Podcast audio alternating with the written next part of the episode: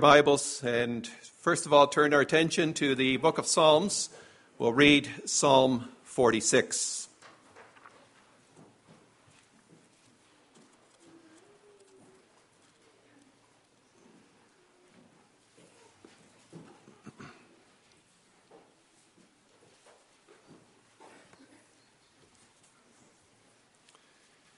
Today it's 15 years ago since what was, has become known as 9 11, and a psalm that has been read by several presidents in commemoration of that day since then is the psalm that is before us this morning.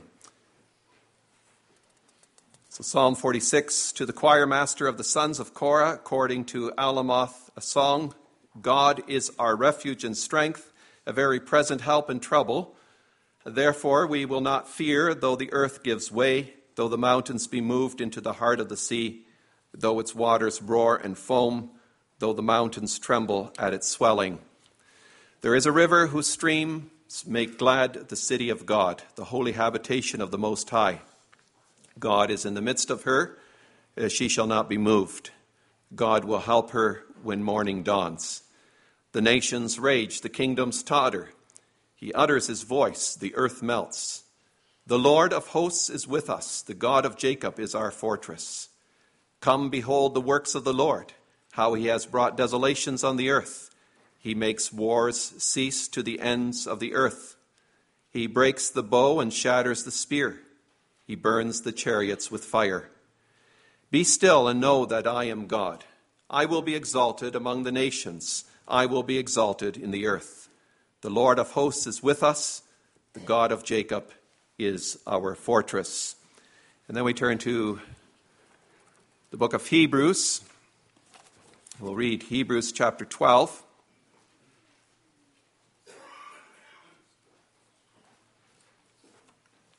Hebrews 12, and we'll begin reading at verse 22 to the end of the chapter.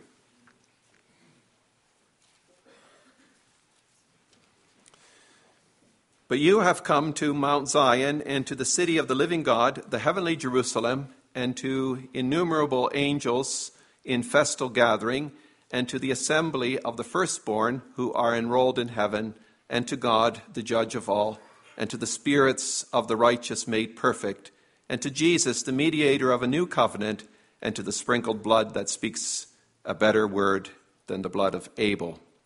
See that you do not refuse him who is speaking.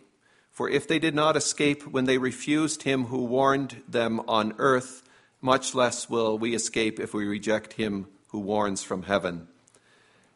At that time his voice shook the earth, but now he has promised yet once more, I will shake not only the earth but also the heavens. This phrase, yet once more, indicates the removal of things that are shaken, that is, things that have been made, in order that the things that cannot be shaken may remain. Therefore, let us be grateful for receiving a kingdom that cannot be shaken, and thus let us offer to God acceptable worship with reverence and awe. For our God is a consuming fire. So far, the reading of Holy Scripture. Let us continue to sing Psalm 46, the stanzas 4 and 5.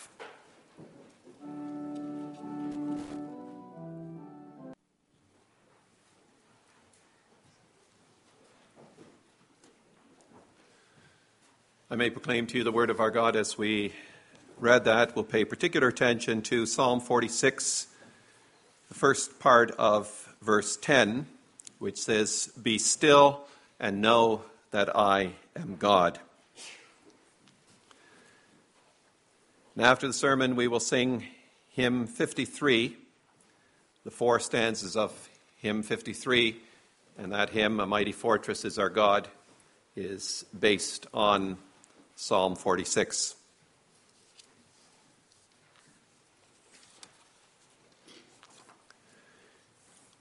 Dear brothers and sisters in our Lord Jesus Christ, we live in troubling times. What is presented to us as news is often disheartening, disturbing, and unsettling. Policies and positions taken by many political leaders leaves us bewildered. And just when you thought it couldn't get more ridiculous, it does. To proclaim the exclusive claims of Jesus is considered intolerable, unloving, outdated, and judgmental. Our secular society is at enmity with God and has set its own agenda for love, peace, and understanding. Being in Christian schools, our young people are somewhat sheltered from all of this. But we're fooling ourselves if we think that the ideas and the thinking of secular society will stay outside the doors of our homes, our schools,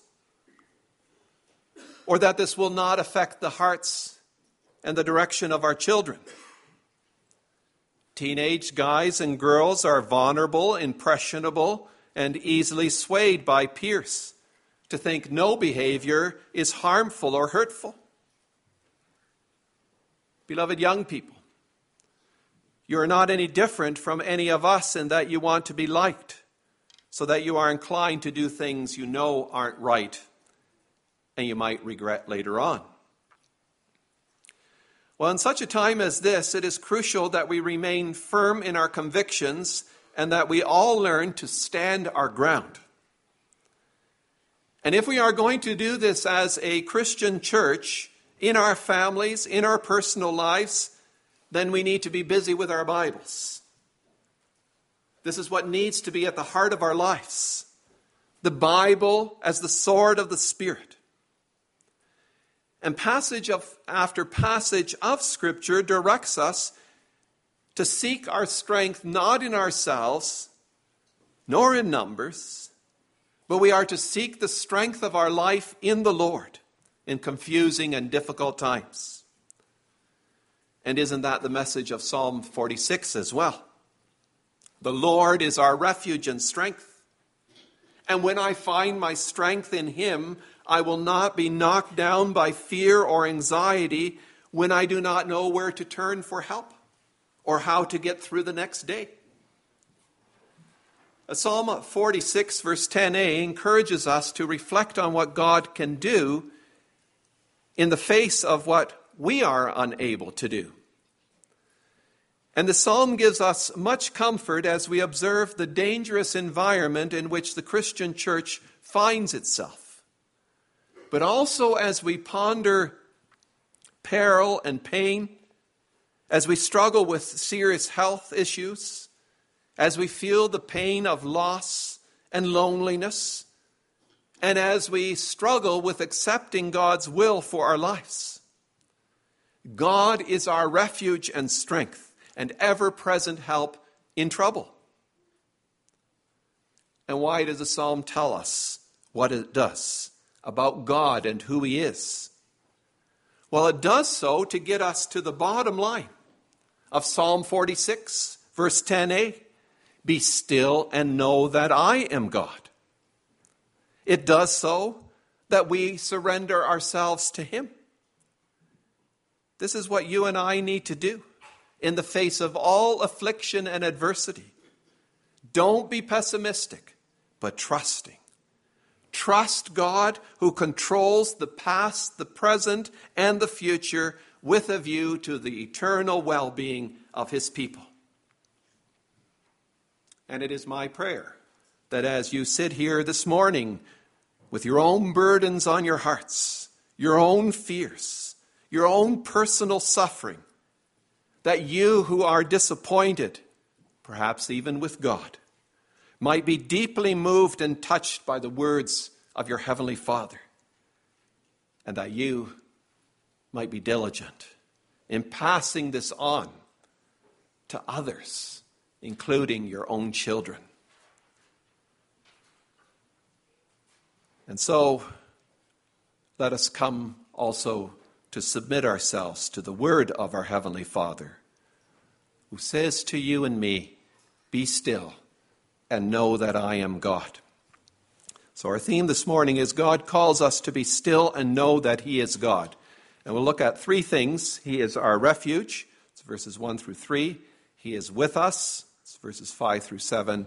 and he is exalted. Verses 8 through 11.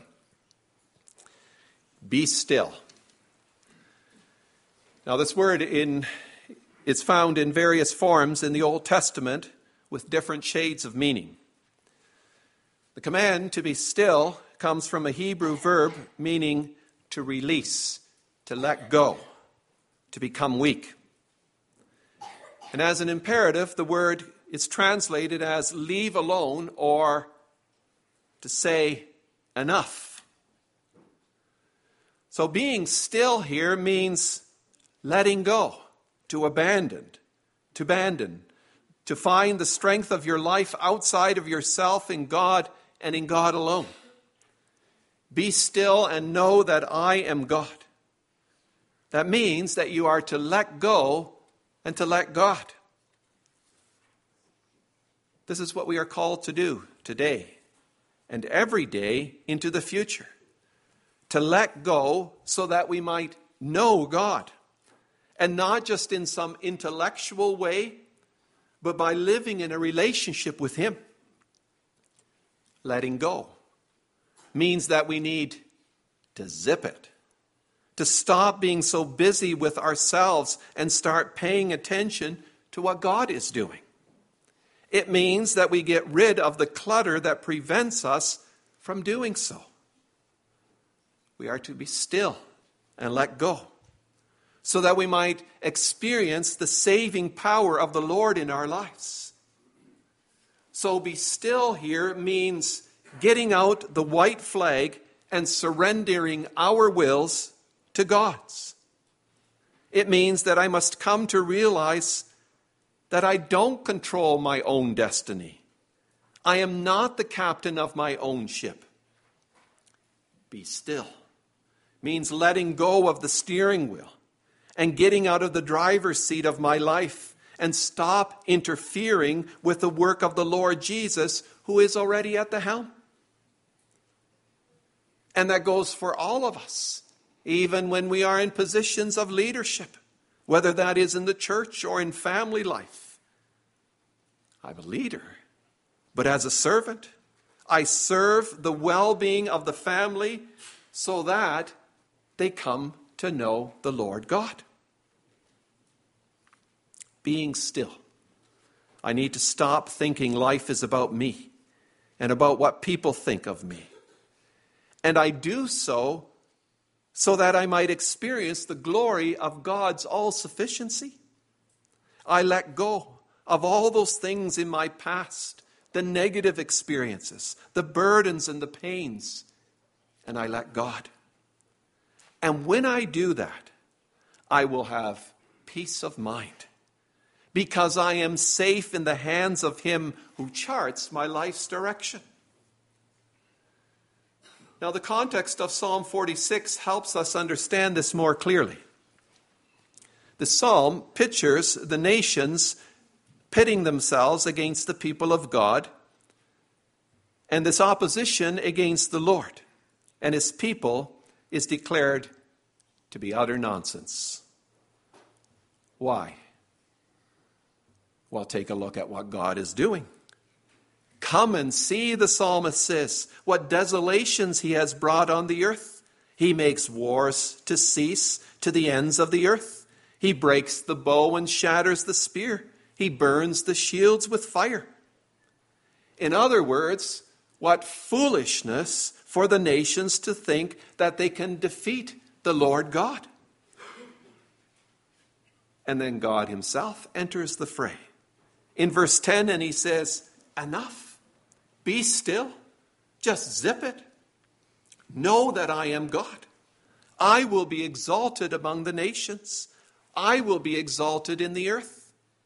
Abandon what you are doing because you are wasting your time and energy trying to oppose me and to go your own way.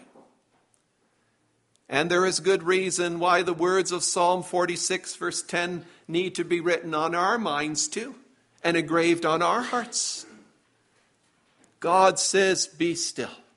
Enough. Know that I am God. Don't let the noise of human experience or all the things that are vying for your attention distract you from what is really going on in this world. The life revolutionizing impact of God's supremacy in the world and his inevitable triumph over the nations, the coming of his glorious kingdom of righteousness and peace, the impact of this awesome reality will never hit us and hold us and shape us unless we abandon our own path and become still before God. The command to be still, to let go and let God, forces us to think deeper about the reality of life, to get outside the bubble of our own narrow view of reality we are minuscule, finite creatures before an infinite and awesome God.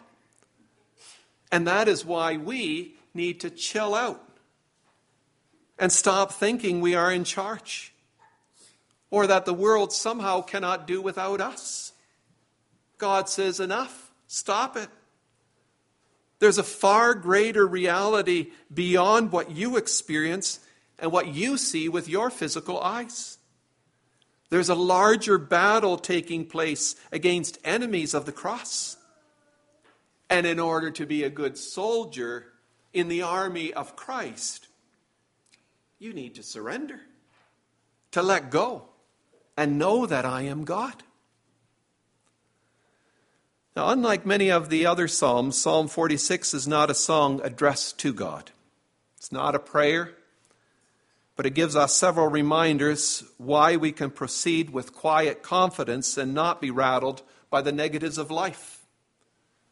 We are secure, and we are defended against our enemies, including the last enemy, death.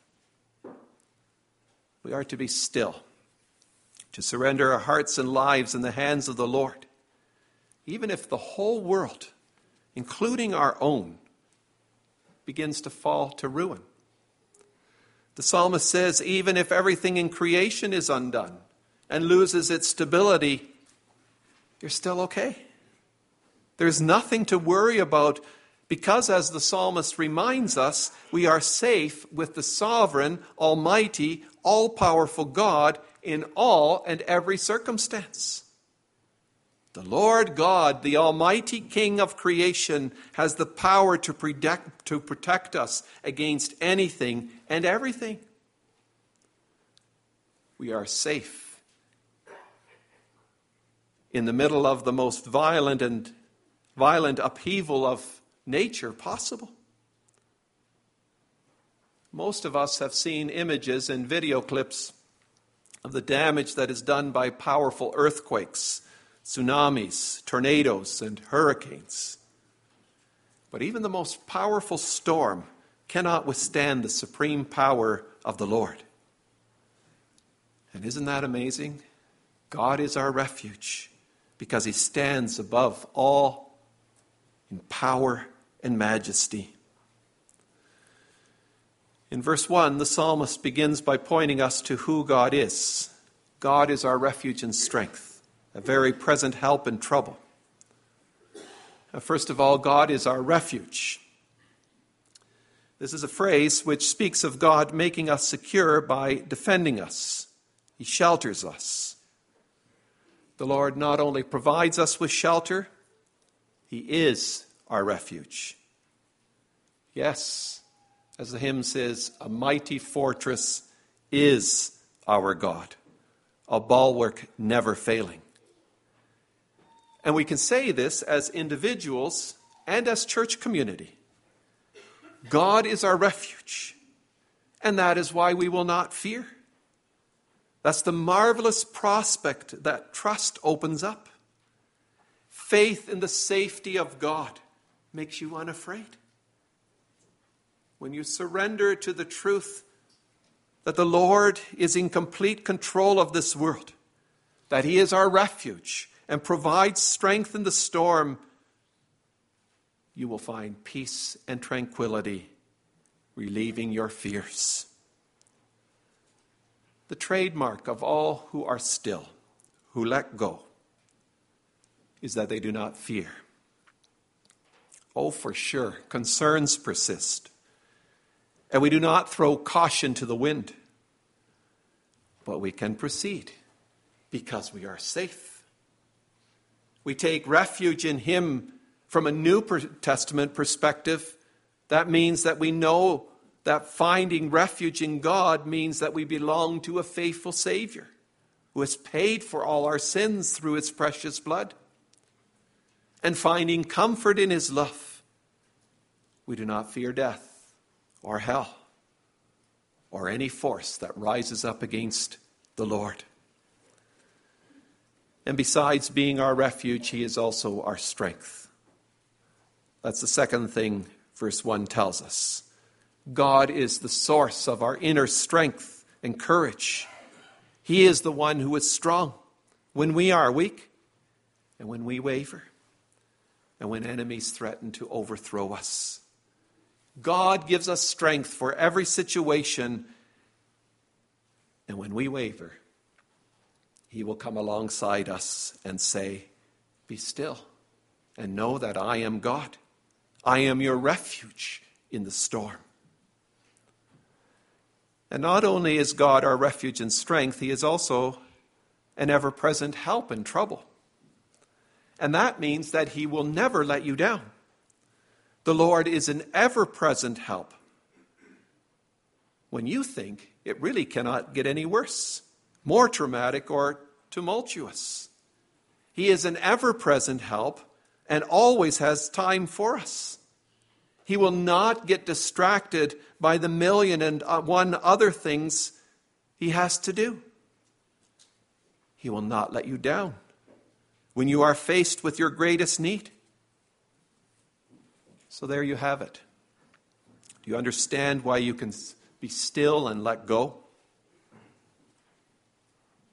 And now you know as well why the psalm can say with such great confidence, We will not fear, though the earth give way and the mountains fall into the sea, though its waters roar and foam, and the mountains quake with their surging. Yes, if even if two of the most unchangeable and unshakable things in creation, the ground under your feet and the majestic mountains, even if they are hurled to the bottom of the ocean. In other words, if your whole world is unsettled and literally turned upside down, we will not fear. Why not? God is present always. God cannot be shaken. And when your life is in God, when, is, when He is your place of refuge, Nothing can shake or disturb you. Brothers and sisters, if you are anxious, tense, or deeply concerned about your health, your future, your children, the state of this world, the direction of the church, let go. You can. Because when God is your refuge, your strength, your ever present help. Nothing can shake you. And you can say this because the God you serve is infinitely greater than all the forces in this world combined. So you need to let go. Let goods and kindred go, this mortal life also. Run to the Lord Jesus, who says, Come, and I will give you rest. Oh, it is vital in the Christian life that we hold on to this. And it is especially in times of trouble that we need to run to God, our refuge, and to acknowledge His control over all circumstances, and then to experience His ever present help. Oh, at times we may feel blindsided by troubles and trials. But God isn't blindsided or surprised by suffering and pain. In fact, there are times when the Lord needs to shake what appears to be solid and secure to us and to make things firm and to make in order to make firm the things that last forever. We read about that in Hebrews chapter 12. God shakes what we consider secure so that we will not be shaken. And in order that we may turn our attention to what gives everlasting security. Be still. Enough. Know that I am God. And the second reason why we can be still and let go is because the Lord is with us. He dwells with his people. In the verses 4 through 7, Psalm 46 turns our attention to the works of God among his people. And the psalm pictures a scene of pastoral serenity. The city of God is made glad by the river that meanders through it, supplying God's people with refreshing and surprising blessings of salvation. This place gives joy because it is the dwelling place of the Most High, the place where He makes His presence known among the nations. And the serenity of the city is, is unique. The city of God is under siege. And how much serenity can there be in a city under siege? But that's exactly what's happening in the city of God. There is peace when the walls of the city of God, within the walls of the city of God, even though that peace is threatened. Talk about a reality check.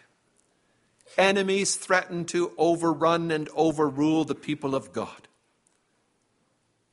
and the city of God. But the Lord keeps the church secure and in peace. And we can say that with even greater certainty, can't we? We are granted everlasting peace through the blood of Jesus Christ, and no enemy will be able to take away the rest, the security, the serenity God's people enjoy. In the church of God, the Lord provides us with a sanctuary, a place of safety and refuge. So, why can the people of God have such confidence? How can we know that we will overcome and that we will not be moved even if the earth gives way? Is that idealistic dreaming? Not at all. There is security being in the city of God because God Himself is there. And He is there to help at the break of every day. He is right there with his people. He is there. And that gives the church the assurance that the gates of hell will not prevail against her. God is there. Emmanuel, God with us. And notice how the exact opposite happens in the world. The people of the earth make all sorts of noise, but all the Lord needs to do is raise his voice simply to clear his voice, his throat. And the nations melt like wax before the heat of a flame. God says to you and me, embrace what I give you and be still. Don't run away or get frustrated, but hold fast to my promises and find the security of your life in me. And although this world with devils filled should threaten to undo you, do not fear, because I have willed that my truth should triumph through me. So say it. The prince of darkness grim, we tremble not for him. His rage we can endure, because his doom is sure. Indeed, who's afraid of the grim reaper? One little word will fell him. Oh, we do not know what the future has in store for us.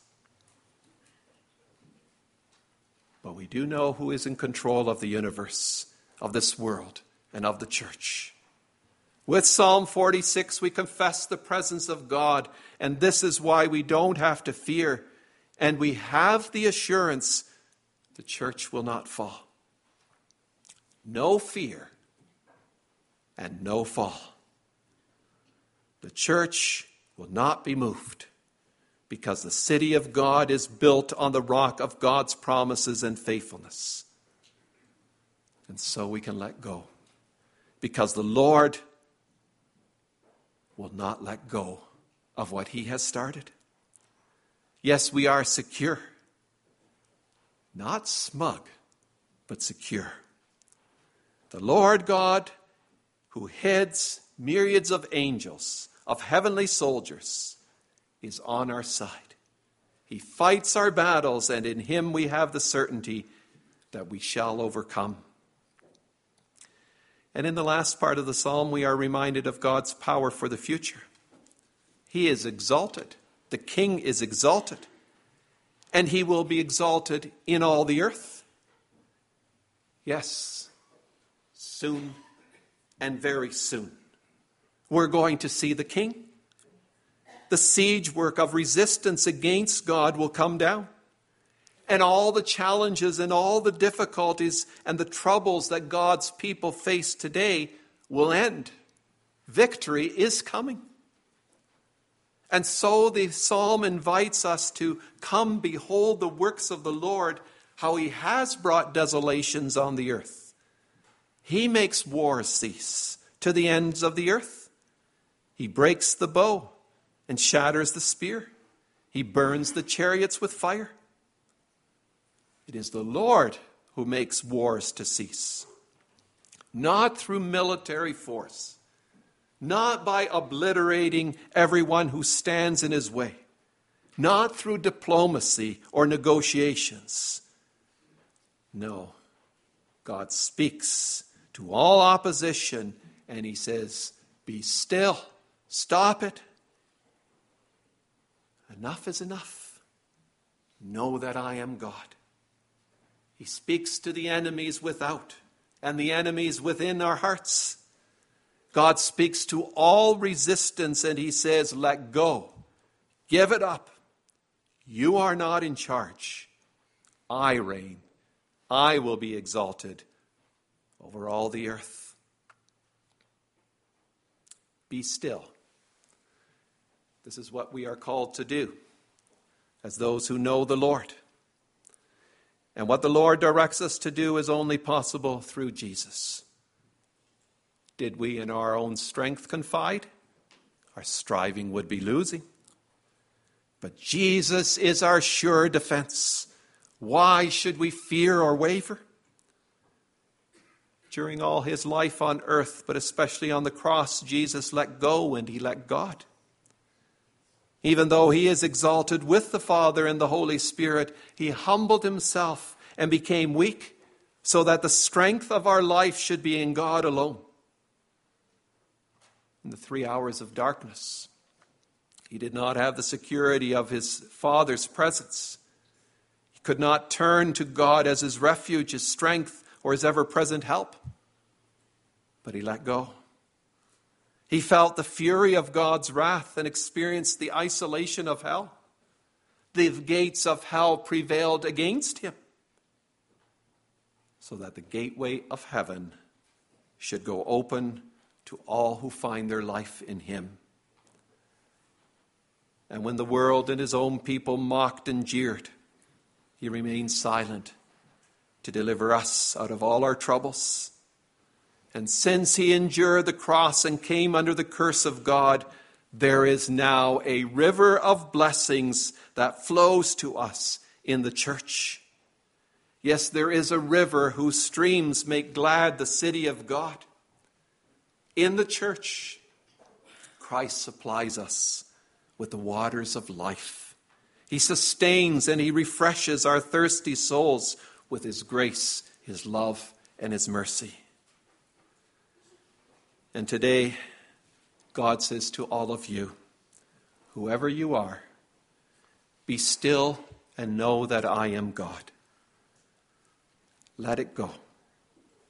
Let go of everything that is preventing you from enjoying the riches of life in Christ.